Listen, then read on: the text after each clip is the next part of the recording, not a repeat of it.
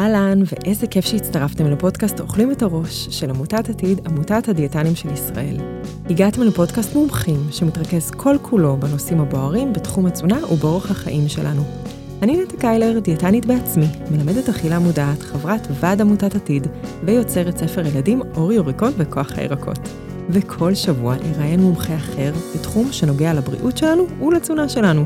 נחסוך לכם חיפוש של מידע מהימן ברשת ונגיש לכם אותו פה, בשיחה אחת על אחד ביני לבין אנשי המקצוע ומובילים בתחומם. תפנו לכם שעה, תנטרלו את הרעשים מסביב ותצטרפו אלינו. הכנו לכם תפריט עשיר במידע חיוני כדי שתוכלו ללמוד, להחכים וליישם ולחיות את החיים הטובים ביותר בקלות יום-יום. אז בואו נתחיל. אהלן חברים, אתם איתנו באוכלים את הראש, כל מה שבוער בתחום התזונה, והיום אנחנו בפרק שמעלל נשים, על היכולת שלנו להתמודד עם כל השינויים ההורמונליים שאנחנו חוות בכל מעגלי החיים, והשינויים ההורמונליים שאנחנו חוות במהלך החודש. נספר למה נשים הם לא גברים עם רחם, מהם ההבדלים בין המינים ברפואה ובתזונה, ומהן דרכי ההתמודדות הקיימות עם תופעות הלוואי הקיימות. ואיתי פה על הנושא הזה היא עמית גנור. עמית היא דיאטנית קלינית, מנכ"לית עמותת הדיאטנים בישראל, בעלת תואר שני בפסיכולוגיה מבית ספר לרפואה בתל אביב, והשלמה לתואר שני קליני בפסיכולוגיה בבינתחומי בהרצליה, מנחת קבוצות ובעלת קליניקה פרטית, מקדמת את התחום של התזונה המגדרית בארץ, ומחברת ספר המצוין תזונת המעגלים הנשית, ובעתיד הקרוב מרצה בחוג לסיעוד באוניברסיטת תל אביב בתחום התזונה המגדרית. אלן עמית, איזה כיף שאת פה איתנו היום. היי נטע, יקירתי, מה שלומך? התרגשות גדולה. התרגשות ענקית. לגמרי. חיוך מאוזן לאוזן על מה שאנחנו הולכות לדבר היום. לא רק, אני חושבת, כל הנושא הזה של הפודקאסט הזה שלנו, של עמותת עתיד, וממש איך חלום מתגשם, זה חוויה לא נורמלית. בכלל, בעשייה, והנה אנחנו פה, בתחום שלי. אז זו חוויה כפולה ומכופלת. בהחלט, בהחלט. פרויקט מבורך ש... אנחנו מקבלים עליו גם המון המון אה, משובים ו- ו- ו- וככה פידבקים ש- שהוא תורם ועוזר להמון המון אנשים, וזה זכות ענקית, אה, וזה באמת הזמן להגיד תודה לעמותת עתיד שמאפשרת לדבר כזה לקרות, ו- ואיזה כיף שאת פה, כי אה, את בהחלט מביאה בשורה בתחום הזה של, אה, של תזונה מגדרית, ו... ו- בעצם השוני בין המינים, ועל כל זה אנחנו נדבר היום. אה, אז בעצם הזמנתי אותך לפה היום, כי אני רוצה שנגיד אה, בכל רם שנשים הן שונות מגברים, אה, יש לנו וסת, יש לנו מחזור חודשי, יש לנו פיזיולוגיה ואנטומיה שהם שונים גם, גם עם, רק באופן חלקי, אבל אה, יש לזה משמעות רצינית. אה, ובכלליות אני רוצה שננרמל את השיח אה, סביב העניינים שלנו ללא בושה ואפילו בגאווה. יש סיבה לכל מה שאנחנו מרגישות וחוות, והיום אנחנו נדבר על כל הדבר, הדברים האלה. ושנייה לפני שאנחנו נצלול פנימה לתוך המון חומר מאוד מעניין, אני אשמח שתספרי קצת למאזינים שלנו על איך הגעת להתעסק בתחום התזונה ובתחום של התזונה המגדרית בפרט. אוקיי, okay, אז אני בכלל התחלתי תואר ראשון בביולוגיה, והגעתי לתזונה באופן אקראי, כמו שהרבה דברים טובים קורים בחיים, במקריות. אחרי שהבנתי שאני לא ממשיכה לעשות במחקר, לעסוק במחקר ביוכימי באוניברסיטה העברית ב... בלגזור אוזניים של גינה פיגס, אז אחרי שאני צריכה לעבוד עם אנשים, באמת התגלגלתי לתזונה, ועשיתי הסבה לתזונה, ואני מאוד נהנית מזה, יש לזה באמת תחום משלב, גם רפואה וגם ביוכימיה ופיזיולוגיה, והכל כולל טיפול ועבודה עם אנשים, שזה משהו מאוד, מאוד אהוב עליי, עליי להבדיל מחולדות, עכברים ומעבדות, ו...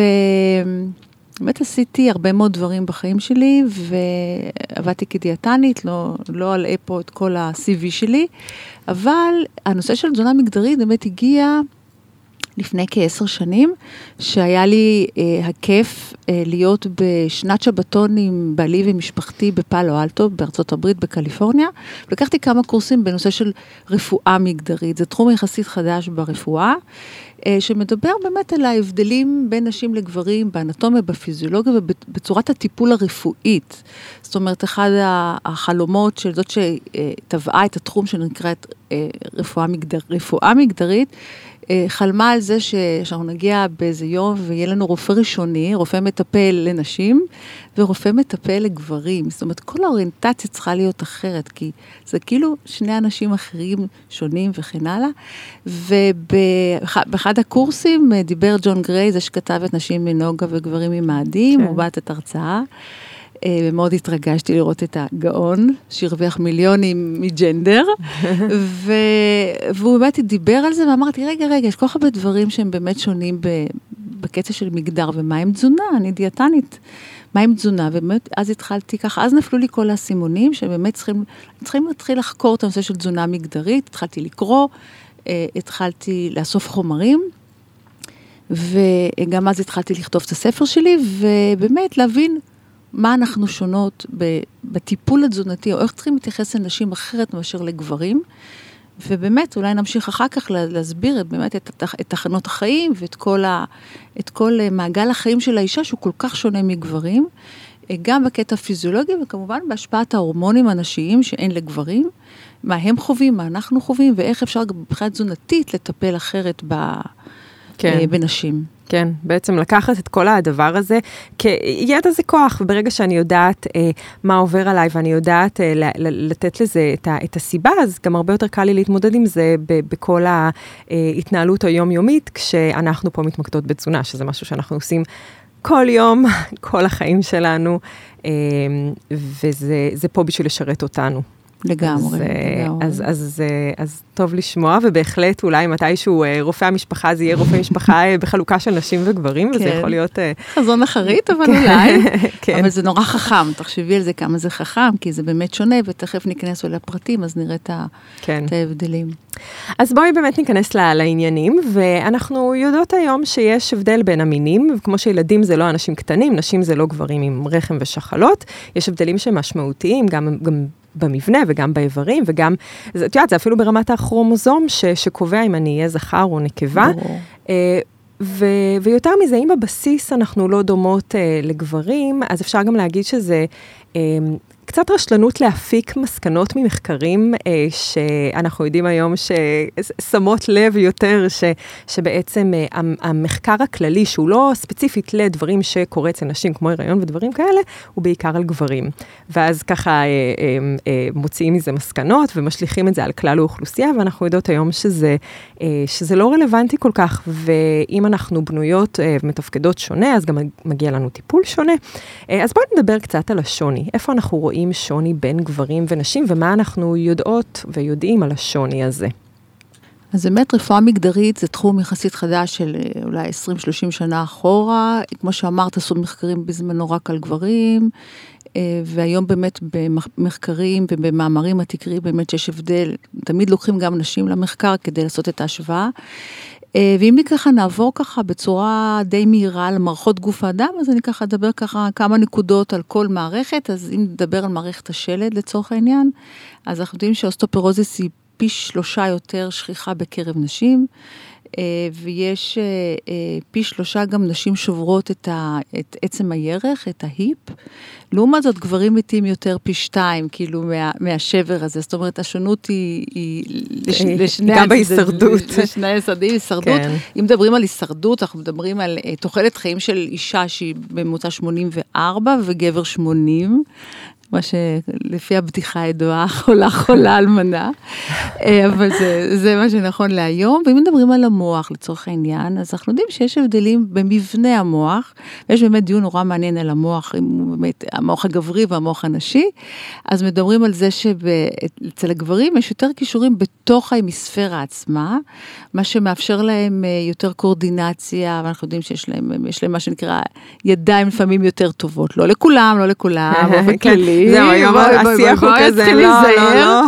כן, תראה לו קורדינציה יותר טובה, לי אין, אז אני נפלתי בקטע הזה, יש להם, אצל אנשים, למשל, יש קישורים בין ההמיספירות עצמם, זאת אומרת, יש כל הזמן דיבור בין שתי ההמיספירות, מה שמאפשר לך להיות יותר רב משימתית, את יכולה לעשות גם וגם וגם באותה דקה, באותו פרק זמן, כושר הניתוח הוא גבוה, וגם האינטואיציה, יש משהו באינטואיציה האנשית שהוא מאוד מאוד חזק.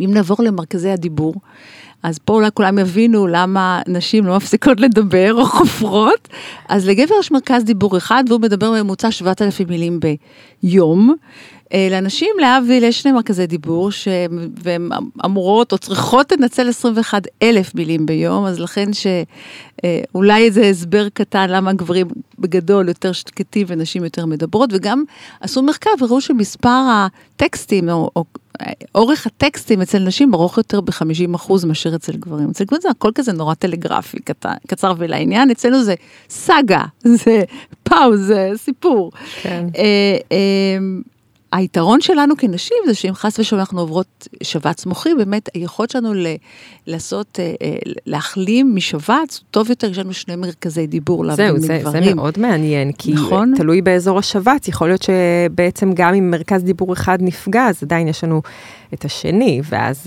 בדיוק, זה יתרון. אנחנו לא נפסיק לנהל את העולם. עשרים ואחת אלף מילים ביום. לעומת זאת, אנחנו יודעים שנגיד שיעור הערות של אוטיזם הוא פי ארבעה בהשוואה לנשים, אצל בנים בהשוואה לנשים, ואספרגר זה פי תשעה. זאת אומרת, יש גם משהו באמת שקשור למין. בנושא של המוח, זה באמת דברים מאוד יבשים, הנושא בכלל של המוח, אם יש מוח גברי ונשי, יש, יש על זה עדיין דילמות, יש, יש על זה דילמה, דילמה אקדמית, אם באמת יש מוח נשי וגברי, אבל לא חושבת שניכנס לזה עכשיו, כי באמת כן. יש לנו הרבה על מה לדבר. יש. אם נעבור... יש ב, כן. ב, ב, ב, מבחינת מערכת העיכול והספיגה, יש הבדלים ב, בין בטח, גברים ונשים? בטח, זה נורא מעניין. אה, אה, קודם כל, הרוק שלנו, אה, בזמן הביוץ הוא מתוק יותר, יש לזה כנראה סיבה. אה, וזמן, כל, כל מעבר המזון אצלנו במערכת העיכול הוא איטי יותר, מה שמשפיע בעצם על זה שאם אנחנו לוקחות גם על המזון עצמו, לא על קצב חילוף חומרים, רק על הטרנזיטיים כן. של המזון, אבל זה גם יכול בהחלט להשפיע בצורה ישירה, אפילו על נושא של ספיגת תרופות. זאת אומרת, יכול להיות, יש לי יותר זמן שהתרופה נמצאת במערכת, ויכול להיות שאנחנו צריכים באמת לקבל אולי אה, אה, אה, חלק או חצי, או לא משנה כרגע כמה, פחות תרופות, או במינון נמוך, נמוך יותר מאשר גברים. וניקח צורך העניין, תקחי מוקסיפן, אנטיביוטיקה הכי בסיסית שיש, שיש היום, אז אנחנו מקבלים, אה, כן. אני ובעלי, אני וילדי, לא משנה מה, מקבלים שני, שני, שני מגדרים שונים, מקבלים את אותו מינון, חמש מאות כפול שלוש, סוגרים עניין. אולי אנחנו צריכות בכלל לקבל פחות.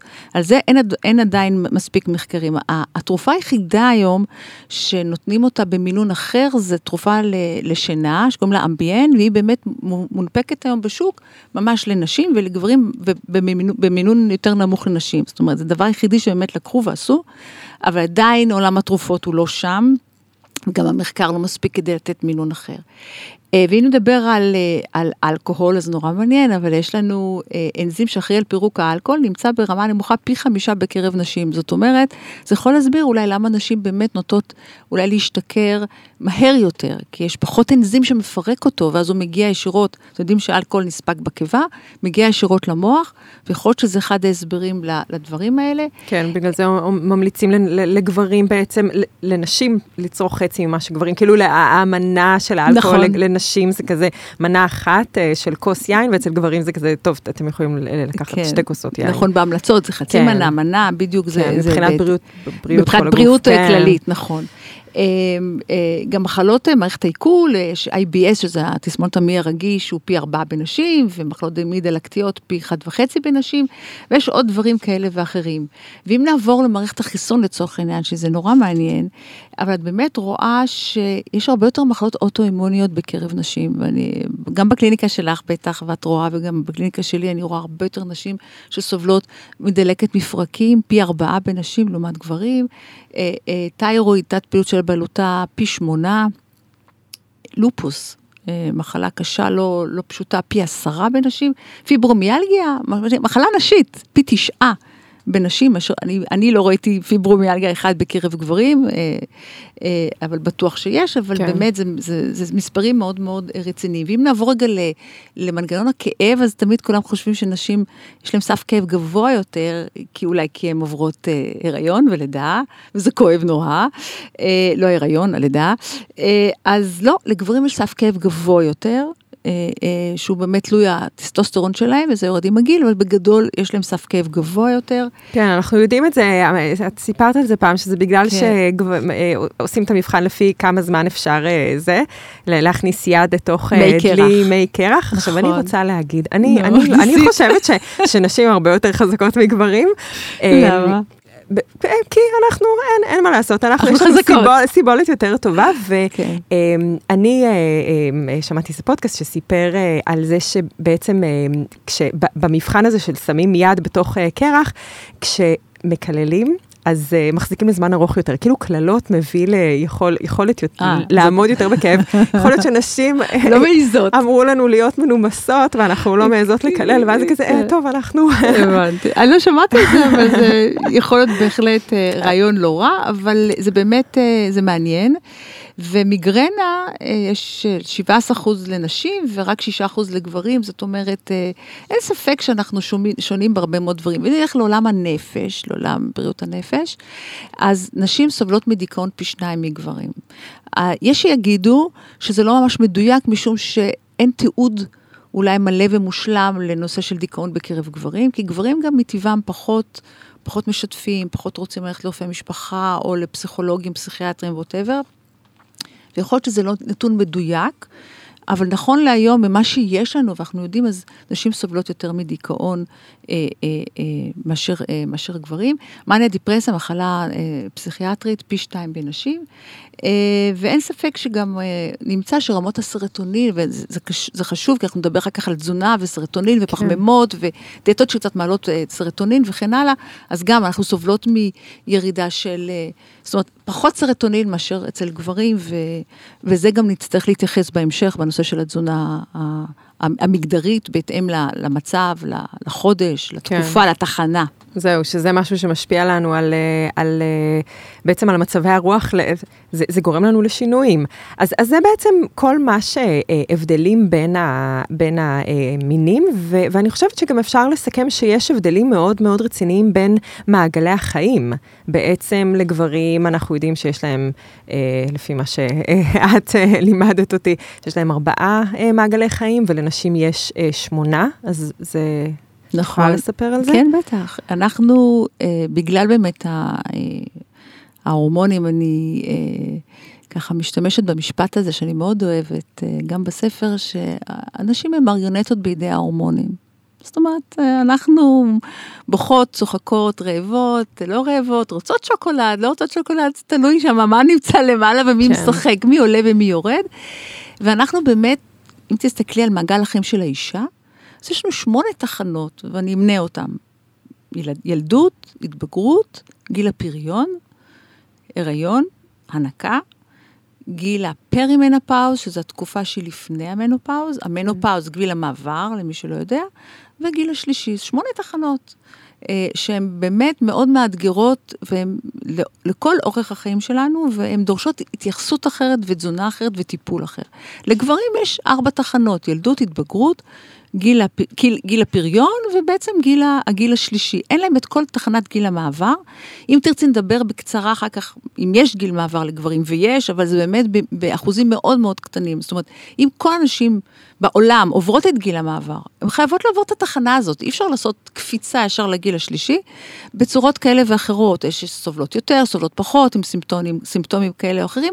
אצל הגברים, באמת, אחוזים מאוד מאוד קטנים עוברים את האנדרופאוז, שזה גיל המעבר אצל, אצל גברים, ולכן לכן הדיון חייב להתמקד בנשים, משום שהן באמת כולן עוברות את זה בכזאת צורה אחרת, ולא רק זה, הן עוברות את זה תקופה מאוד ארוכה בחייהן, עם גיל הממוצע של, גיל המעבר הוא חמישים ושתיים, וגיל תוחלת החיים היא שמונים וארבע. כן, וזה רק עולה ועולה. כן, שזה שלושים שנה. להיות בגיל הזה שהוא לא מדובר, אולי ניכנס על זה בהמשך אם תרצי, אז באמת יש הרבה מה לדבר עליו, לחשוף אותו. זהו, בשביל זה אנחנו פה, כדי לשים את זה על השולחן ולהגיד, אין מה לעשות, זה חלק מהחיים שלנו, וצריך להתחיל להתייחס לזה, כי יש לזה גם משמעות עלינו, וגם שהסביבה תקבל את זה, ושתדע ש, ש, שגברים זה לא נשים. אז, אז באמת אנחנו רואים, רואות שיש פה הבדלים בין המינים, ו, ו, וזה בעצם מה שסלל את דרך לרפואה מגדרית, ואנחנו פה בעניין של התזונה המגדרית. אז בעצם מה, מה ההבדל בין תזונה רגילה, תזונה מגדרית, תזונה מותאמת אישית? אז אני חושבת שהתזונה המגדרית היא על הרצף בין תזונה לכל לבין תזונה מותאמת אישית. אם תזונה מותאמת אישית זה באמת העתיד שלנו, ואנחנו יודעים היום שיש באמת כבר לפחות אלגוריתם אחד, תוכנה אחת שמאפשרת על פי המיקרוביום שלנו לדעת, על פי הגנום שלנו, לא הגנים שלנו, אלא על פי הריצוף הגנטי של החיידקים הטובים.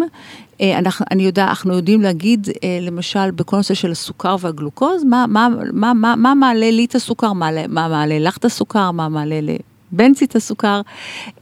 זה נורא אישי, זה באמת נורא אישי, וזה באמת העתיד. אבל בדרך, בין לתת תפריט ולהתייחס לאישה כמו גבר, אנחנו מדברים על, באמת על תזונה מגדרית. ובאמת, כמו שכתב פרופסור מרק גלזרמן, שהוא אבי התזונה, הרפואה המגדרית בארץ ישראל, הוא אמר שתזונה מותאמת אישית כרגע, נכון לעכשיו, עולה כמה מאות שקלים כדי לעשות את הבדיקה הזאת, אבל ברפואה מגדרית, את פשוט מסתכלת על הבן אדם שנכנס לקליניקה, ואת מיד מאוד רואה אם הוא גבר או אישה, זאת אומרת, לא צריכים בדיקות כדי לדעת את המגדר, וצ'יק צ'ק אנחנו יכולים להיכנס לעניינים, ובאמת החשיבה, החשיבה המגדרית, שוב, אצל הרופאים בקטע של הרפואה, ואצלנו בקטע של התזונה, היא מאוד מאוד פשוטה, כי אנחנו לא צריכים בדיקות בשביל לבדוק את המגדר, אנחנו צריכים כן להיכנס לזה. אז אם את שואלת אותי לסיכום, התזונה המגדרית היא על הרצף בין התזונה לכל, זאת אומרת, לא ייתכן שגבר ואישה יקבלו אותו תפריט, לתזונה מותאמת אישית, שזה העתיד שלנו. כן. זה יכול להיות תחום שיכול להיות, אה, ילך ויקבל עוד כל מיני הסתעפויות, כי היום בסוף, אה, כזה יש נשים וגברים, ו- ויש אנשים גם היום שעוברים בין, ה- בין נכון. הצדדים, ו- וגם לזה עכשיו יש התייחסות או. מבחינת אה, מינוני תרופות, ומה הם לוקחים, ואיך הם, מה, מה בעצם המהפכים שהם עוברים, אז... אז אה, אז היום זה נהיה קצת גם מעורפל כל התחום הזה, וזה בטוח יהיו גילויים מעניינים ו- ומרתקים. כן, ב- בטוח שיצטרכו לחשוב איך, איך לטפל ומה, ומה לעשות. זה באמת, זה אתגר אמיתי. כן, כן. אוקיי, אז, אז, אז יש הבדל ויש אימפקט לרפואה ולתזונה בין גברים ונשים, אבל בואי, בואי נתחיל אה, בעצם מלדבר על המאורע החודשי של נשים, אה, המחזור ו- והווסת. מה זה בעצם המחזור הנשי והווסת? מה, מה קורה בגוף האישה? אני חושב שלא צריכים להיכנס לבטת להורמונים ומה שכולם יודעות, כל נשים, כל מי שמקשיבה כרגע לפודקאסט יודעת מה זה מחזור, זה משהו חודשי שקורה לנו כל חודש, ברגע שהנערה מקבלת, תלוי בגיל, את המחזור החודשי, ובאמת אם נתייחס להיבט התזונתי, ההתנהגותי, ה... הפסיכולוגי, אז אנחנו אפשר, אפשר לדבר על המחזור החודשי, כי קודם כל, א', הוא, הוא, הוא, הוא כל חודש בדרך כלל, אלא אם יש בעיות, והוא מלווה אותנו כל אחרים מרגע שאנחנו מקבלות את המחזור, ועד שאנחנו נכנסות לפרימנפאוזה, שנדבר על זה. כן, שזה עשרות שנים. זה עשרות שנים, עשרות שנים. בדיוק, והוא מלווה אותנו, ואני חושבת שהוא גם מעין שעון שלנו, של אנשים, של אנשים בגיל הפריון, כי כשאני מתחילה להרגיש כל מיני תופעות, תכף נדבר עליהם, אז יכול להיות שאני יכולה להרגיע את עצמי ולהסביר לעצמי שאני צריכה אולי לקבל את המחזור. זאת אומרת, זה משהו שלדעתי הוא באמת מאוד מרגיע. ואם ניכנס ככה קצת יותר לעובי הקורה, אז המחזור החודשי, לפחות שלושת התחנות, המיני תחנות בתוך המחזור שאני התייחסתי להם, זה הנושא של ה-פי אם אס. פי אם אס בעברית זה התסמונת הטרומביסטית, שזה בעצם המצב שהוא לפתרום המחזור. זו תקופה לפעמים מאוד מאוד לא פשוטה. זה יכול להיות בין שלושה ימים, אפילו עד שבוע לפני המחזור. מסתבר שבין שישים ושמונים אחוז נשים בעולם סובלות מזה. ואיך אמרה לי מישהי בדיוק לא מזמן שצלצלה ו... ככה, וקרא את הספר ואמרה, או סוף סוף מישהו שם את ה-פי אם אס על, על השולחן, את יודעת, מישהו שם, מישהו מדבר את זה, כן. זה כאילו נשמע נורא, נורא אינטימי, נורא, לא, יש לנו פי אם אס, אנחנו צריכות לדבר על זה, כי יש כל מיני uh, תופעות מתופעות שונות, ובאמת ההבחון של פי אם אס, הוא חייב להיות הבחון uh, uh, או לידי uh, גינקולוג, אני חושבת שגם דיאטניות, ואני מאוד מאוד מחזיקה מהסקטור שלנו, שהוא חכם ו- ו- ו- ולומד, ו- ורגיש, ומתעסק, ו- ורגיש, ומבין, וכל וקולט, ועושה טיפולים מדהימים. אנחנו לא נותנות תפריטים, ולא מתעסקות במפפונים ועגבניות, אנחנו מתעסקות בהרבה, אנחנו מתעסקות בבן אדם, ברמה ההוליסטית שלו. בנפש של כל מי שיושב מולנו. בדיוק, בדיוק. אז אפשר גם, אנחנו יכולות להבחין את זה, זה לא דורש שום טיפול תרופתי, אז אפשר גם להבחין את זה, ובאמת, יש סימפטומים שאנחנו מחלקים אותם לשני סוגים, אחד פיזיולוגים ואחד פסיכולוגים התנהגותיים. אז סתם בדוגמה, מה, מה, מה הם הסימפטומים הפיזיולוגיים שאנחנו רואים במצב של פי אם אס, נפיחות בבטן התחתונה, כאבי ראש, עלייה במשקל, עייפות, גלי חום, בצקות, גודש בחזה, צמא, חוסר נוחות במערכת העיכול, עצירות שלשול. אז אלה הסימפטומים הפיזיולוגיים. יש לנו גם את, הפסיכ... את הסימפטומים הפסיכולוגיים שהם דכדוך ואפילו דיכאון ונטייה לעצבנות ולרגזנות וחרדה וקשי שינה ושינוי, וכמובן שינויים בצריכת מזון. ואני חייבת לספר לך פה סיפור, כי אי אפשר בלי סיפורים בפודקאסט, שהייתה לי פעם מטופלת בקבוצה שאמרה לי, תראי, אני לא יודעת מה להגיד לך, אבל בדיוק בימים האלה, אני לא יכולה לשמוע. לא יכולה לשמוע, לא את בעלי, לא את הילדים שלי. ברור. אני לא יכולה לשמוע אותם, ואני אוהבת אותם אהבת נפש.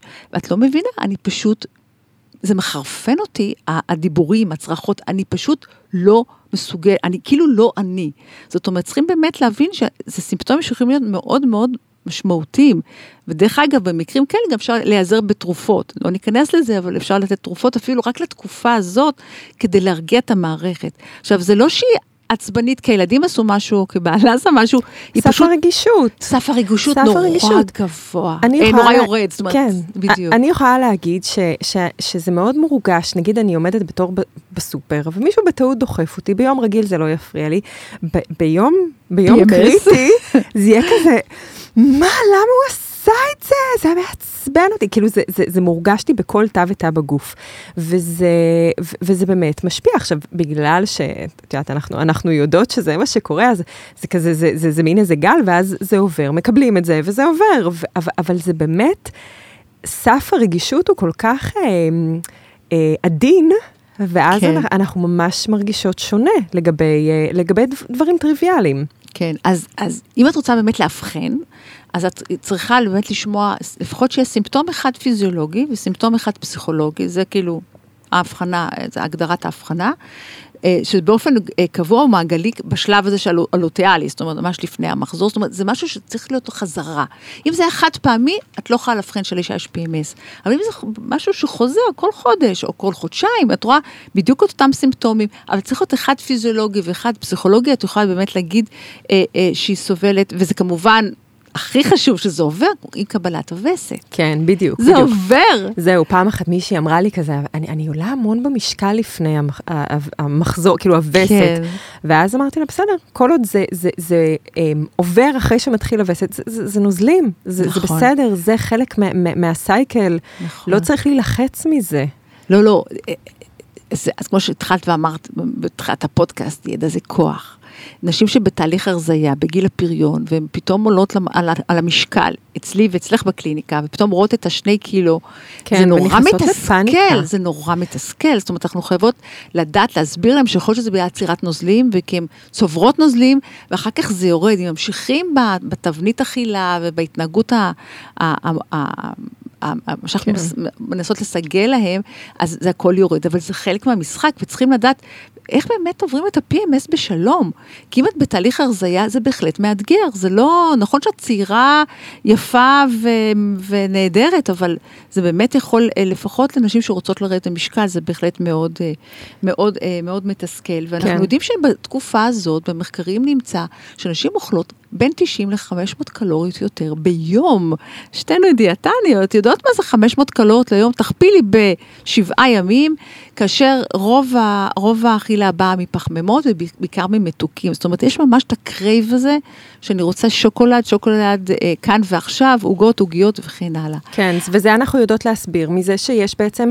אה, שינויים, בא, כן, שינויים, שינויים בהורמונים, בדיוק. בדיוק. שינויים בא, הם, הם, הם יורדים. בדיוק, הפרשות שונות של, של הורמונים, ואז אנחנו אה, אה, יודעות שבשביל לרומם את המצב רוח, אה, אנחנו יכולות לאכול כל מיני דברים ש, שיעשו לנו טוב, אה, ו, ואז באמת הפנייה זה, זה, זה קרייבינג ודחף ל, למתוק. אבל יותר מזה אני רוצה לומר ולחדד את זה. זה לא כי אני רוצה שיהיה לי מצב רוח טוב רק.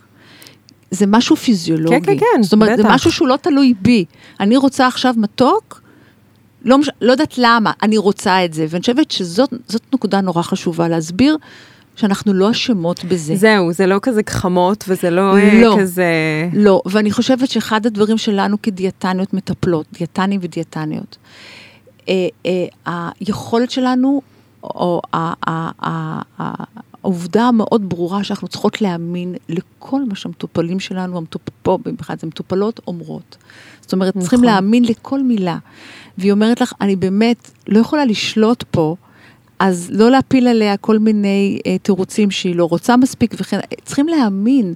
ואם אנחנו מבינה שזה פיזיולוגי, ואנחנו בדיוק בתקופה הזאת, אז הנה, פתרנו את הבעיה, לפחות אנחנו מבינות את זה. לא תמיד קל לפתור את הבעיה, לפחות את יודעת, א', את מאמינה עליו, אחר כך את מבינה מה קורה בזמן הזה, ואז אפשר באמת להגיע לדברים הרבה יותר, כאילו יותר בניחותה, בלי לחץ, בלי זה, כי זה באמת לא באשמתנו. תראי, יש גם משהו בזה שאת מקבלת, וגם מישהו מאמין לזה שמה שעובר עלייך זה אמיתי, יש בזה משהו גם נורא שעושה הקלה מאוד גדולה, ואז אפשר באמת להתנהל בתוך הדבר הזה, בלי כל התוספות שלה, אבל למה זה קורה, ואני גרועה, ואני כל פעם מציבה לעצמי יעדים, וזה לא עובד, ואני ממש חושבת ש... ש פה יש חשיבות לטיפול האישי, כי בסוף ההתמודדות שלי וההתמודדות שלך היא שונה ויש שוני, ואם אני, אם נהיה מספיק חכמות בשביל לחקור ולהבין איך נראים, איך נראה הסייקל אצל כל אחת ובאיזה שלב מגיע כל דבר, אז אנחנו נוכל להשתמש בפיזיולוגיה הזאת בשביל לצלוח את הנהר ובשביל לעבוד יותר טוב בתקופות האלה ובשביל לעשות התאמה אישית, שאני אדע בעצם מה, איזה המלצות הן הכי טובות בשבילי, ואיזה המלצות הכי טובות בשביל המטופלת היקרה שיושבת מולי, ש, שאולי היא לא מאוד סובלת אה, מתסמונת אה, הקדם, ויס, כן, אבל יש לה משהו כן. אחד ספציפי שקריטי לה, ו, ושזה כזה, אם, אם אני מוציאה איזה דף הנחיות כללי, ומחלקת את זה לכולם, אז חלק אסון, יקראו אסון, לא את זה ויגידו, כן. לא חשבו את זה אפילו. ו, ובאמת זה מביא אותי לדבר בעצם על ההתמודדות עם חשקים, אה, ש, שבעצם הם, אה, הדחף למתוק הוא שונה בין אה, מטופלות ובין בין נשים, ו... ו- ואני מבקשת הרבה אה, פעמים ממטופלות פשוט לתעד, לתעד כמו שנותנים יומן אכילה, יומן תחושות, יומן רגשות, יומן, יומן אה, על, על איזה צעד קמת בבוקר, באיזה יום, יש לזה המון ידע זה כוח, ויש לזה המון אה, יכולת... אה, למידע הזה יש באמת דרך אה, לנווט בתוך החודש, אה, ולדעת לאתר ולסמן את הרגעים הקריטיים יותר, ולפי זה להתאים את ההמלצות. עכשיו, ההמלצות הן שונות, ו- ו- ואני בטוחה שההמלצות ש- ש- שאני נותנת זה לאו דווקא, ההמלצות שכל כל אחד אחר נותן, ו- ובואו נדבר קצת על, ה- על ההמלצות האלה. אז זהו, אז באמת יש בספרות המלצות, מ- זה אין גיידליין אחד, זאת אומרת, כן. יש כל מיני מחקרים וכן הלאה, בגדול מדברים על דיאטה שתהיה בתקופה הזאת, שהיא רב פחממות ודלה בחלבון מכמה אספקטים. אחד, שלא תת הסרטונין. אנחנו יודעים שדיאטה רב פחמימות ודלה בחלבון, מעלה לנו את הסרטונין על ידי הטריפטופן, חומצה אמינית שמתחרה עם חומצות אחרות, מצליחה לעבור את ה-בי בי בי במוח, ובעצם ליצור לנו סרטונין, ובאמת אולי לתת לנו תחושה של יותר רגיעה. אז זה דיאט, מה שנקרא דיאטת הסרטונין, סרטונין דיאט, לא חדש, אבל זה באמת אחת ההמלצות. ו, ולאור העובדה שבאמת נשים צורכות יותר פחמימות, ההמלצה היא דרך פחמימות מורכבות, כאילו תאכלי את כל המורכבות, את הדגנים המיליים וכן הלאה, וההמלצה היא גם להמעיט בממתקים ובסוכרים פשוטים, אבל לדידי או לפחות למניסיוני, ראיתי שכמה שאני ממליצה ומנסה לעזור וכן הלאה, זה נורא קשה, נורא קשה בדיוק בתקופה הזאת לא לאכול את העוגה, ביסקוויט, סלש, שוקולד וכן הלאה, ואז לפחות מה, מה שאני ממליצה, שוב נורא תלוי במטופלת זה, כן. לתת לה רב פחמימות בתקופה הזאת, אם בתוכם אני מכניסה, מחשיבה גם את כמות הממתקים, עושה מה שנקרא, התמהיל הוא דל חלבון, רב פחמימות, ובעצם ככה אני מצליחה לצלוח את ה-פי אם אס בשלום, כאשר לגבי השומן מדברים על כמובן דל שומן ברמה של דל שומן טרנס, כמובן דל אה, ב- ביחסים של אומגה שלוש ואומגה שש לטובת האומגה שלוש, כי אנחנו יודעים שאומגה שש, ביחס של אומגה שלוש ואומגה כן. שש, אז יש לנו ייצור של פרוסטגלנדינים אה, מסוג שתיים, שהם יוצרים, יוצרים יותר את הכאב. אם דיברנו על כל מיני תחושות של נפיחות בשדיים וחוסר נוחות במערכת העיכול וכן הלאה, אני רוצה להוריד את הפרוסטגלנדינים מעוררי הדלקת, ואני רוצה להעלות כן. את הפרוסטגלנדינים מורידי הדלקת, וזה דרך, למשל, כמו להעלות את האומגה שלוש, ואם זה על ידי צריכה דגים, ואם זה על ידי תוספים, אבל זה פחות או יותר זה, זה, זה, זה המשחק. דבר נוסף שאפשר להשתמש, זה באמת, שוב פעם, זה, זה, זה, זה, זה ניסוי ותאייה. ש... כן, כן, אבל... מדברים על הקסנטין, שזה חומר שהוא מוצא, חומר מוצא לקפאין וכל נגזרותיו. אז euh, אני יכולה להגיד למטופלת, אם את רוצה שיהיה לך פחות גודש בשדיים, ופחות אולי, פחות אה, רגישות, ופחות עצבנות, אולי תורידי את הקפה שלך. האמת, אני לא יודעת כמה, אבל תסכמנה לה, אתה יודעת, לוותר על הקפה. אה, יאללה, גודש. יאללה, תעזבי אותי. אני בלי הקפה של הבוקר לא קמה, ואני די מסכימה, זאת באמת נורא אישי, ואנחנו חוזרות לזה, שכל טיפול הוא אישי, והוא טיילור מייד, ואני בודקת, אבל בספרות מדברים על הקסנטין, שהוא באמת חומר מגרה קצת ב-פי אם אס, ואפשר בהחלט אה, אה, אה, להפחית אותו.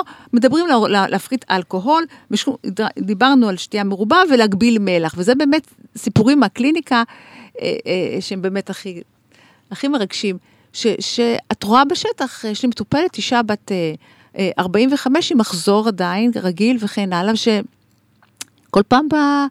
ב-פי אם אס הזה עולה קילו, והורדנו הכל, ועשינו דל מלח ממש, ואת נטע דיאטנית, קלינית, יודעת מה זה דל מלח, וכבר לא נשאר, ב-פי אם אס הזה כבר לא היה שום דבר עם מלח, ואז מצאתי שמספיק שהיא אוכלת ב-פי אם אס, בשר לסוגיו, בשר, בשר בקר, הוף, הודו, לא משנה מה, היא עולה, זאת אומרת, היא עדיין נוצרת נוזלים, ואם אני באותה תקופה נותנת לה תזונה צמחונית, פשוט ללא בשר, ללא בשר, ללא עוף, ללא הודו וכן הלאה, היא מצליחה לא לעלות במשקל. זאת אומרת... כן, ה... של, שלא יהיה את החוסר נוחות בעצם של כמה, כמה קילוגרמים האלה בגלל העצירת נוזלים. בדיוק, אז זה יכול להיות קילו ביומיים, כן. וקילו עולה ויורד זה רק מים. וכשבן אדם נמצא בתהליך של הרזיה, אנחנו כנשים יודעות ש, שיש כאלה שגם נשקלות כל יום, וזה לא הדיון כאן אם אני בעד או נגד, אבל יש כאלה שעושות את זה פשוט. זה נורא משמעותי על המוטיבציה, כי הן כל כך שומרות וכל כך מקפידות, ופשוט אכלו חזוף, מה שנקרא, על המחוות, ושוב עלה כאילו, אז מאיפה זה בא? אז לפעמים צריכים לדעת שאפילו בבשר שהוא מוכשר, ולכן יש שם, יש שם נטרן, יכול לעלות ולגרום לנו לזה, אז גם זה צריכים לקחת בחשבון, ופשוט לעזור לנש, לבנות האלה, או לנשים הצעירות, לעבור את ה-פי אם אס בשלום, אה, אה, ולהמשיך הלאה. וכמו שמגיע המחזור, אה, באמת אה, הכל נגמר. אבל לגבי תוספים, אני רוצה להגיד עוד מילה. רגע, אני, ש... אני רוצה להגיד משהו קטן לגבי, okay. אה, מהניסיון שלי, עמית פה בריצה. בריצה, טוב. שם עוד דברים לספר. מרצה או לא מרצה, כן, כן, כן. זהו, אז התוספים זה מאוד מעניין, ואנחנו נגיע לזה עוד שנייה. אני חייבת להגיד שמהניסיון שלי בקליניקה, אה, אני ממש ממליצה בימים האלה לאכול טוב, לא לדלג על אף ארוחה. דווקא אני כן ממליצה להוסיף את ה... את החלבון, לא להגיע בשום שלב למצב רעב קיצוני, כי אז החשקים אפילו עוד יותר מוגברים, ואז אני ממש, אנחנו בונות ביחד את ה, את ההרכב, הדברים המתוקים והטעימים והפחמימתיים, הדברים ש, ש, שהם באמת קריטיים ל, לימים האלה, ואנחנו באמת גם מקפידות לעשות את זה דייט אחד על אחד, אני והמזון הטעים והמנחם שלי, ולא לוותר על זה, כי אחרת זה יוצר חשקים אפילו עוד יותר חזקים, אבל דווקא ממש, ובאמת סיפור מהקליניקה שלי השבוע, מישהי שממש סובלת מ... מהתסמונת, מריבות עם בעלה ודברים כאלה, ואז פשוט הסידור של הארוחות, לוודא באמת שגם הם מפחמות מורכבות, ויש שם הרבה ירקות וחלבון וכל הדברים האלה, ממש יצר שקט. לא ויתרנו כמובן על הדברים המתוקים, וזה באמת בא במועד שהיא אומרת שהיא הכי רצתה את זה, אבל דווקא הארוחות המלאות והמאוזנות, הרגיע אצלה את כל, ה, את כל החשקים, אז, ו, ו, וזה, וזה באמת ניסוי וטעייה, וכל אחת מה, מה שמתאים לה. כן, אז, אז אני אדייק, אני לא נגד ארוחות מדויקות או גנים. כן, כן, ברור, ברור. זה ברור. רב, בתוך התמהיל של המאה אחוז, אז יותר פחמימות ואולי פחות חלבון, אבל זה בהחלט א' מאוד אישי, וב' אין ספק שעוגנים שאנחנו מנסות להקנות לכל המטופלים שלנו, עוגנים של ארוחות מסודרות, ו- ולמנוע אכילה נשנושית, זה כן. הברדת באתר שלנו. כן, אם היא קל באימונים. בדיוק, בדיוק. אז אם נדבר קצת על תוספים, אז באמת יש, מדברים על תוספים ב-פי אם אס, מדברים באמת על אומגה שלוש, כמו שאמרתי, מדגים כן. ומתוסף. מדברים על בי שש, ברמה של חמישים מיליגרם, צריכים להיזהר עם בי שש, לא לעלות מעל מאתיים ליום, מגנזיום ברמה של שלוש מאות ועשרים, אפילו קראתי ויותר, עד ארבע מאות, זה באמת יכול לעזור לכאבי ראש, כן. שיפור בצבירת נוזלים. זה רק צריך להיזהר שבדרך כלל מעל חמש מאות מיליגרם מגנזיום, יכול להיות תופ... תופעות של נכון, מערכת העיכול, אז לשים לב. נכון, נכון. גם זה פתאום, לזה. פתאום, מה פתאום יש לי uh, שלשול או יציאה רכה, זה יכול להיות באמת דיוטו המגנזיום. כן.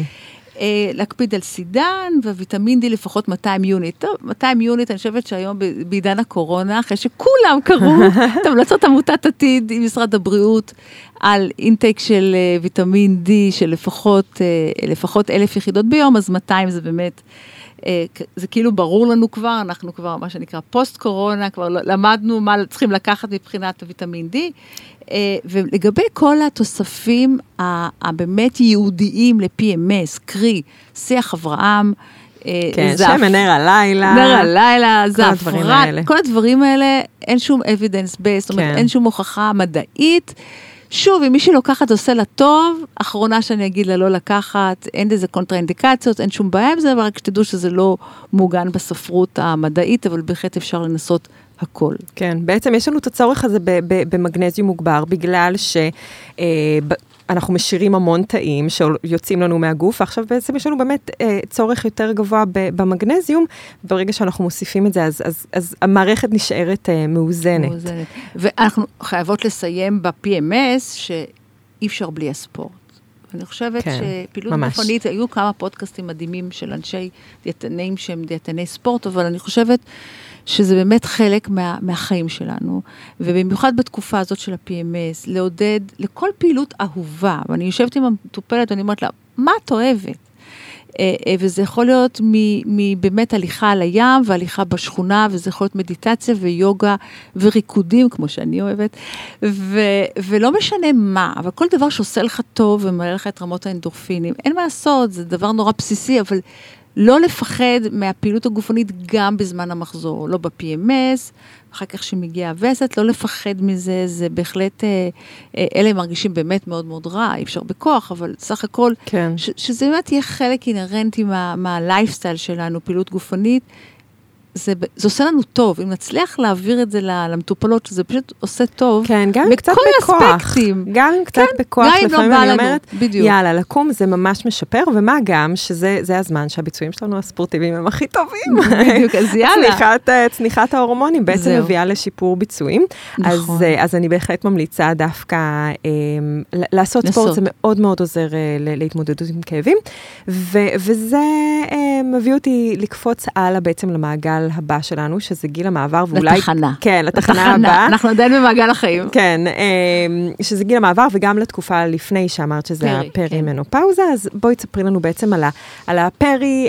מנו ופוסט, ונדבר על ההתמודדות שלנו בתקופות האלה. אז אני חושבת שבאמת, כמו שלא מדברים על פי אם אס, גם לא מכירים מספיק, ואין מספיק שיח ציבורי בנושא של גיל המעבר, ואני באמת גם חברה במועצה הלאומית לבריאות האישה, וגם בוועדה לגיל המעבר, זאת אומרת, אני גם לוקחת חלק פעיל ברמה הציבורית, בואי נגיד ככה, כן לעודד את הנושא הזה, ולעלות אותו לסדר היום הציבורי, כי באמת אין מספיק דיבורים על זה, ולא מספיק יודעים.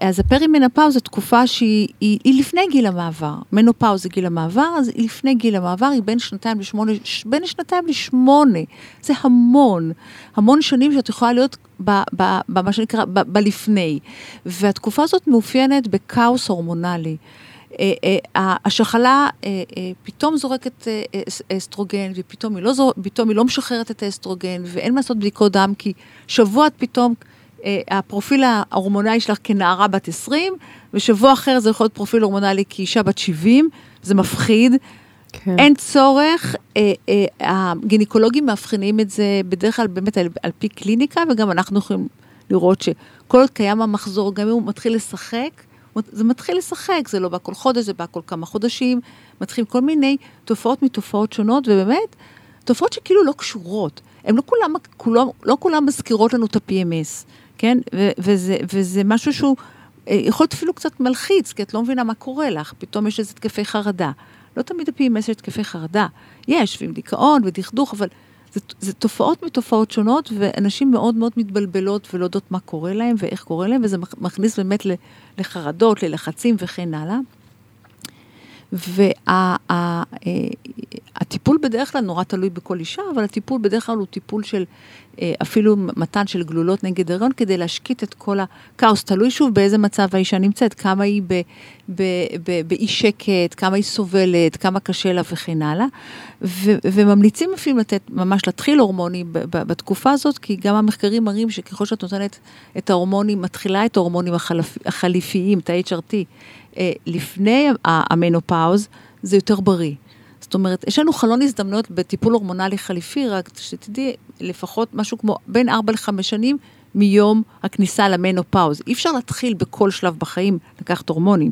אז, אז זה, בפרימנופאוז זו תקופה טובה. עכשיו, כשאת יודעת שיש שם כאוס הורמונלי, שהוא בהחלט יכול להיות מקביל לכאוס הורמונלי בגיל ההתבגרות, אז תביני, ככה האישה נמצאת. על בגיל ההתבגרות היא הנערה, שאולי אה, בגיל ההתבגרות, והיא מורדת, והיא משתוללת, והיא עצבנית, אבל בפרימנופאוז, נשים, אה, נשים כבר, אה, מה שנקרא, בגיל ארבעים וחמש, ארבעים ושמונה, עם משפחות בדרך כלל, ופתאום הכאוס ההורמונלי הזה די מוציא אותה משלוותן. אה, אה, הקפיצה לגיל המעבר היא, היא בהגדרה מאוד ברורה של שנה ללא וסת. זאת אומרת, ברגע שאין לך וסת שנה, את יכולה להגיד לעצמך, הנה, אני במנופאוז, אני בגיל המעבר. הגיל הזה הוא מאוד מאוד, מאוד מאוד מאתגר. יש הרבה מאוד אתגרים פיזיולוגיים, תזונתיים. אולי ניכנס לזה, כי זה יותר כן. מעניין, אבל אם, רק לפני שניכנס אולי לעובי הקורה בקטע התזונתי, אני רוצה להגיד ש אישה, כמו שאמר, אנחנו מטפלות הוליסטיות, במובן הכללי, אנחנו צריכות להבין שאישה בגיל המעבר, היא, היא בתקופה אחרת, היא בתחנה אחרת בחיים, היא, היא מבחינה חברתית, היא בדרך כלל בחצי משרה, או כבר לא עובדת, יש לה הרבה יותר זמן פנוי, יש תופעת הקן המתרוקן, ילדים עוזבים את הבית, היא יותר נמצאת לבד עם בן זוגה, יש פחות עבודה, יש יותר אכילה בחוץ, יש יותר יציאות, יש יותר בילויים. זאת אומרת, כל המערך החברתי, הפסיכולוגי, המשפחתי משתנה, ופה צריכים גם להכניס את האלמנט התזונתי. כן. אז את רוצה שניכנס ל... כן, ל- זהו. ל- אז, אז בעצם בגיל המעבר... בעיקר מה שאני נתקלת זה שאנשים מתחילות להגיד לי כזה, אני... מה שעבד לי פעם כבר לא עובד לי היום, פתאום העלייה במשקל היא, היא, היא יותר קלה. ו, ו, ובואי נדבר על זה. בעצם, מה, מה הם הדברים שנשים צריכות לשים לב? יש המון דברים שהן צריכות, המון, המון, צריכות המון. לשים לב ב- בגיל המעבר. כן, כזה בריאות העצם, בריאות הזה. אז, אז בוא, בואי נדבר טוב. בעיקר על, על, על, על בעצם מי ש... המשקל חשוב לה, מה, מה היא יכולה לעשות בשביל לצלוח. אוקיי, אז קודם כל, באמת, יש המון דברים, ונתחיל עם המשקל, אם אין לנו זמן, אחר כך נכנס אולי באמת לשאר. לפני שאני מתחילה, אני חייבת להגיד שאישה שנכנסת לגיל המעבר, היא באנלוגיה הכי פשוטה, לוקחת איזה קיטבג על הגב, ובעצם בפרימנופאוז עוד, מתחילות להתווסף לה כל, ה, תדעת, כל המחלות ה, ה, שהיא אוספת בדרך, עמידות לאינסולין, טרום סכרת, קצת לחץ דם, כל הדברים האלה, והכל קשור, כי המשקל תכף תראי, יכול להשפיע על כל הדברים האלה לטובה. זאת אומרת, אנחנו אוספות את זה בקטנה, לאט לאט, עם הזמן, שבמנופאוז באמת עשר שנים אחרי גיל המעבר, נשים בעצם חולות לב כמו גברים באותה, באותה שכיחות. זאת אומרת, יש לנו עשר שנים לאסוף את, את כל כן. הדברים הנהדרים האלה, ואחר כך להיות שווים עם הגברים, ולשכב מיטה ליד מיטה בטיפול נמרץ לב. סתם, אני לא רוצה להלחיץ אף אחת, אבל ככה זה קורה, ובאמת השמנה היא חלק מהתופעות, חלק מהתופעה שהיא אולי נורא מעצבנת ומפריעה לנשים, כמו שאת רואה ואני רואה, אומרות, מה זאת הבטן הזאת? ההשמנה בגיל המעבר היא השמנה צנטרלית. נשים בדרך כלל, אם נדבר ב- בלשון uh, הכי uh, uh, פשוטה, סובל... בדרך שהמבנה הנשי הוא מבנה אגסי, נכון? והמבנה הגברי הוא השמנה, אם יש, יש המבנה הוא אגסי, ואו הש... מבנה תפוחי. כן. השמנה של הבטן או השמנה גינואידית של האגן. ומה שקורה בגיל המעבר, יש שינוע, שינוע של השומן, מהשמנה של הגס, כן, ש- שזה בעצם בשביל מאגר אומגה שלוש, בשביל ליצור מוחות של הדורות הבאים. בדיוק, בדיוק. כשאנחנו פוריות ו- ומעמידות צאצאים. בדיוק. ואז פתאום כבר uh, בגיל המעבר אין לנו את הצורך הזה יותר. No need. זה הכל עופר למקום אחר. צריך פשוט עוד קצת יותר למעלה. כיוונה. אבל באמת אין, אין צורך, ו- ואנחנו מקבלות את ההשמנה אה, הצנטרלית, הוויסרלית, הטרוגנית, הלא בריאה. הלא בריאה. ואנחנו רואים את זה, רואים את זה בשטח, ואת רואה אנשים שאומרות, מה זאת הבטן הזאת? פתאום שיש לי בטן, אז זה באמת, בגלל שהשינוע הזה, זאת אומרת, יש פחות שומן ב, ב, ב, בירכיים, ויש יותר זה. ו, ו, וזאת השמנה מסוכנת, כמובן. עכשיו, למה, למה עולים במשקל בגיל המעבר? שאלה טובה. מנסים לתת כל מיני סיבות, לא ממש יודעים את הסיבות, אבל אני אתן לך כמה סיבות שהיום ידוע, ידועים, ידוע בספרות, אז קודם כל, זה אומנם השינויים ההורמונליים, אבל לא רק. זאת אומרת, יש פה קטע של האייג'ינג, של הגיל. אנחנו בגיל של, אתם יודעים, את יודעת שכל חמש שנים, עשר שנים, יש לנו ירידה בקצב חילוף חומרים. כן. יש לנו ירידה בקצב חילוף חומרים. יש לנו ברמה התאית שינויים ברמות הליפופרוטאין ליפאז, אנחנו יותר מייצרות שומן מאשר מפרקות שומן. רמת הלפטין יורדת, יש לנו יותר תיאבון, זאת אומרת, פתאום יש יותר חשקים, כל המנגנוני ויסות הנור, הנורמליים, קצת, קצת, קצת השתנו, לכן נשים אולי אוכלות יותר, ולא ממש יודעים להגיד, אבל אנחנו רואים את זה בשטח, שיש השמנה חד משמעית של נשים בגיל המעבר, לעומת גיל הפריון. והבעיה הכי גדולה היא, שהרבה יותר קשה לרדת במשקל בגיל הזה. אם מטופלות שלנו אומרות לנו שבגיל שלושים היא פשוט הייתה כן. עושה שבוע ימים, קצת שומרת, מורידה את העוגות, קצת את הממתקים, וזה הייתה יורדת קילו שניים, היום זה מאה גרם מאתיים, זאת אומרת הורידי אפס. כן, כן. זה, זה, ולכן ה- ה- ה- האתגר, הטיפולי, האתגר הטיפולי הוא מאוד מאוד גדול. מהו האתגר? הוא האתגר הוא להחזיק את המטופלת הזאת ב- ב- ב- ב- ב- בתוכנית, ב- ב- בטיפול, ולא לתת לה לברוח, כי, כי את לא רוצה לרדת מאתיים גרם בשבוע, את רוצה לרדת שני קילו בשבוע, וזה מאוד לא עובד שם בגיל הזה. אז כמה דברים. אחד, המלצה פרקטית, זה להגיע לגיל הזה במינימום האפשרי. זאת אומרת, כן. מה שנקרא, להכין את עצמנו מראש, לחשוב קדימה ולתכנן ולהגיד, אני רוצה להגיע לגיל הזה במינימום שאני יכולה. דבר שני, אני כבר בגיל הזה ויש לי את ההשמנה שאני רוצה באמת לרדת במשקל, כמובן להתייעץ עם איש מקצוע וללכת באמת לעשות תפריט ותוכנית דיאטה ותזונה שהיא ממש מותאמת לאותה אישה, שוב בהתאם לכל המצב הרפואי שלה, בעצם למצב של הבדיקות שלה וכן הלאה. ואני חייבת להגיד לך שאני מאוד אופטימית, כי, כי כי זה עובד. זה עובד פשוט יותר לאט. כן. זה עובד יותר לאט. צריך להתייחס לזה. אבל זה עובד. זהו, צריך להגיד כזה, אוקיי, זה לא, זה לא הולך להיות עכשיו שבועיים, זה הולך להיות משהו כזה יותר ארוך. וגם, אני, אני הרבה פעמים מדברת על, על קבלה, שהגוף משתנה, ואני לא אראה כמו ש, כמו כשהייתי בת שמונה עשרה, ושהבריאות היא חשובה, אבל חלק מזה, אני חושבת גם אנחנו עובדות על קבלה איתם. גם, גם, אה, אה, אני מסכימה איתך לחלוטין, אבל גם אני אומרת שאני, כן, אני, כדי לגמרי. לעזור בתהליך, אני גם חולמת איתם ביחד. לגמרי. כי החלימה היא, היא, היא מוטיבציונית מאוד. נכון. אומרת, אפילו שהיא רוצה לרדת שבעה קילו, וביני ובינך, אני, אני יודעת שזה לא ריאלי, יש גיל, שזה כאילו באמת לא ריאלי, אני לעולם לא אגיד למטופלת, תקשיבי, עזבי, זה לא ריאלי, אני חושבת שזה הורס מוטיבציה. אני אגיד לה, אנחנו, אנחנו בדרך, אנחנו לשם, אנחנו כל הזמן מתאמות ציפיות, מתאמות משקל מטרה וכן הלאה, אבל זה עובד, זה פשוט עובד לאט, המנגנון עובד יותר לאט.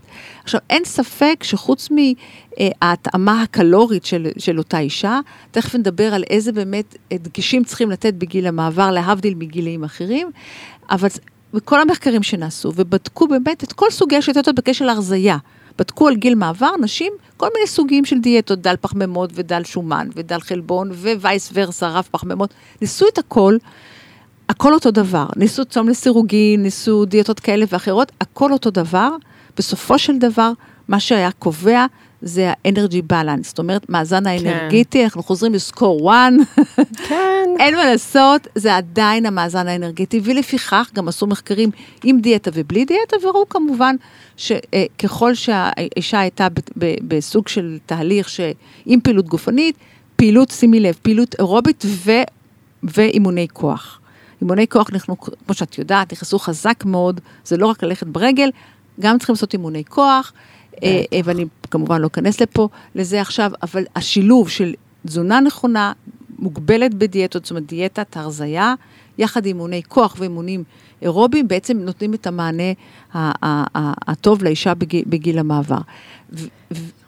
ואם ממש ככה בקצרה לדבר על עוד דברים שצריכים לשים דגש על זה, זה לא לשכוח את החלבונים, בגלל הסרקופניה, על התהליך שאנחנו מאבדות שריר, לא לשכוח את העצם, להקפיד על הסידן והוויטמין D. והפעילות הגופנית שחשובה לבריאות העצם. הכל, הכל, הכל, הכל, הכל, הכל, הכל, מאה חמישים עד מאתיים וחמישים דקות בשבוע, אז עצם ושריר, ומחלות קרדיו-וסקולר, מחלות לב וכלי דם, ולטפל בטרום סוכרת, ובסוכרת, וביתר לחץ דם, ובקוגניציה, שההמלצה היום זה ים תיכונית, ואומגה שלוש, ופירות, וירקות, והכל, והכל, והכל, ביחד, ומי מתכלל את הכל?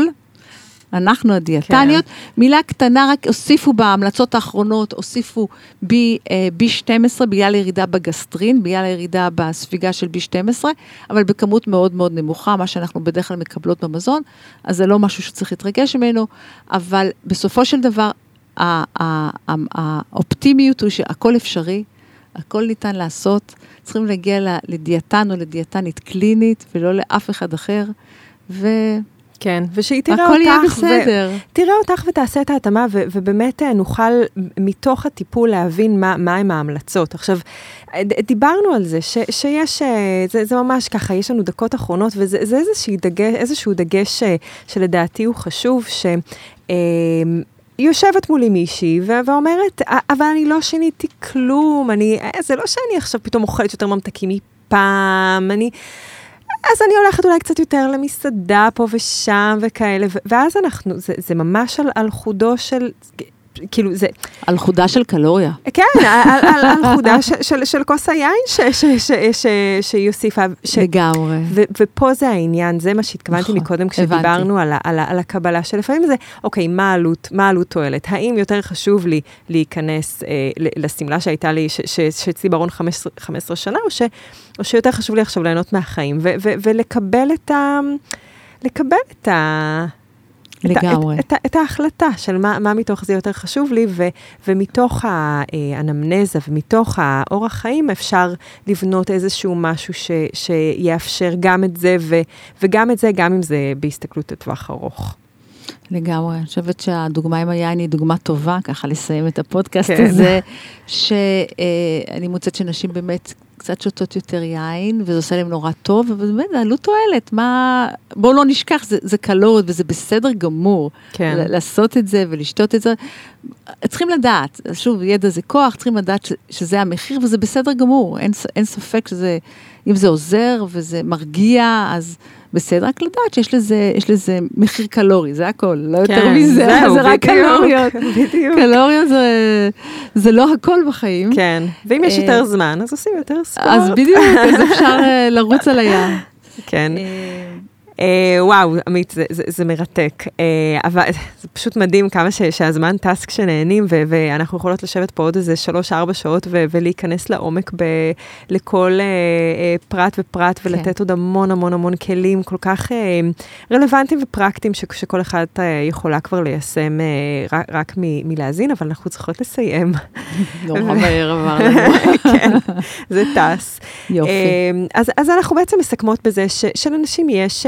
תחנות שונות בחיים, ו- ו- ולכל אחת, בסוף, אנחנו, יש לנו התמודדות שהיא קצת שונה מזאת של, של גברים, בגלל כל השינויים ההורמונליים והשינויים המבניים ו- ו- והפיזיולוגיים שיש לנו בגוף, ו- ואנחנו צריכות להתייחס לזה גם מבחינת התזונה, ש- שזה משהו שהוא כל כך... רלוונטי ו- ו- ומשמעותי בחיים שלנו, האוכל, בעצם איך אנחנו אוכלות ואיך אנחנו מתייחסות לגוף, ומה הדימוי גוף שלנו בתוך הדבר הזה.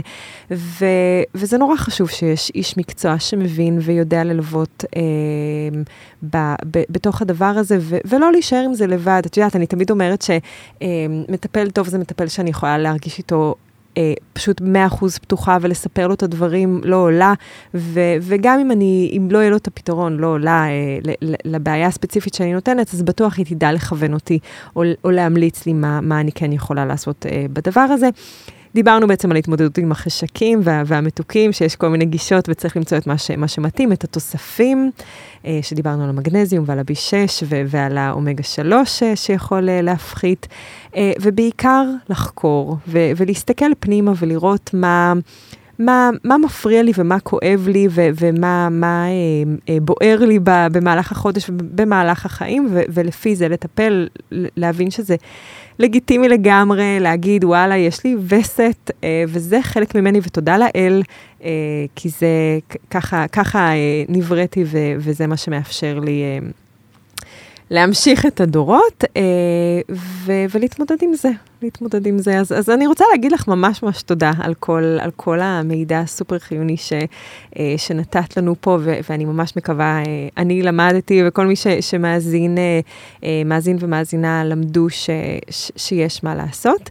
אה, וככה, לפני הסוף הייתי רוצה לבקש ממך אה, לתת איזושהי עצה בריאותית, אם מישהי, אפשר להניח שזה מישהי יוצאת מפה עם, עם, עם דבר אחד, מה ההצעה הבריאותית שאת היית ממליצה? אוי, הצעה אחת, נטע, יש כל כך הרבה. הצעה הבריאותית, אני חושבת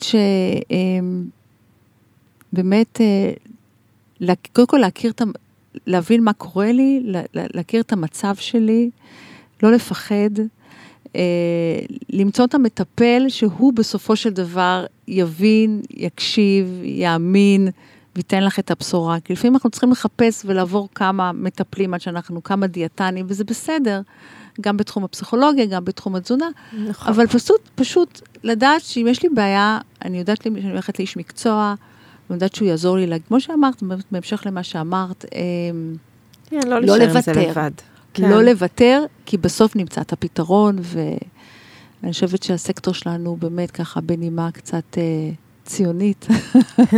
בצדק. לגמרי, הוא במקום אחר לגמרי, ואני מאוד גאה, שמחה להיות בתפקיד שלי כמנכ"לית עמותה, ואני מאוד שמחה על הפודקאסט הזה, ואני רוצה להודות לך מקרב הלב, על זה שעשית את זה, ושאת מובילה את זה ביד רמה. כיף, כיף לא נורמלי.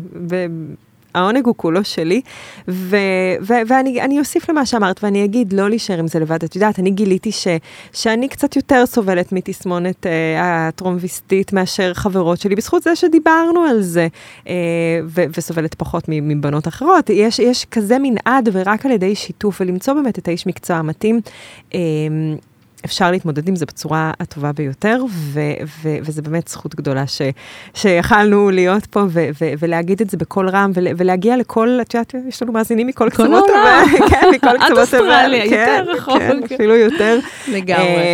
אז לא להתבייש. זה אנחנו, זאת החבילה שלנו, ואיזה כבוד.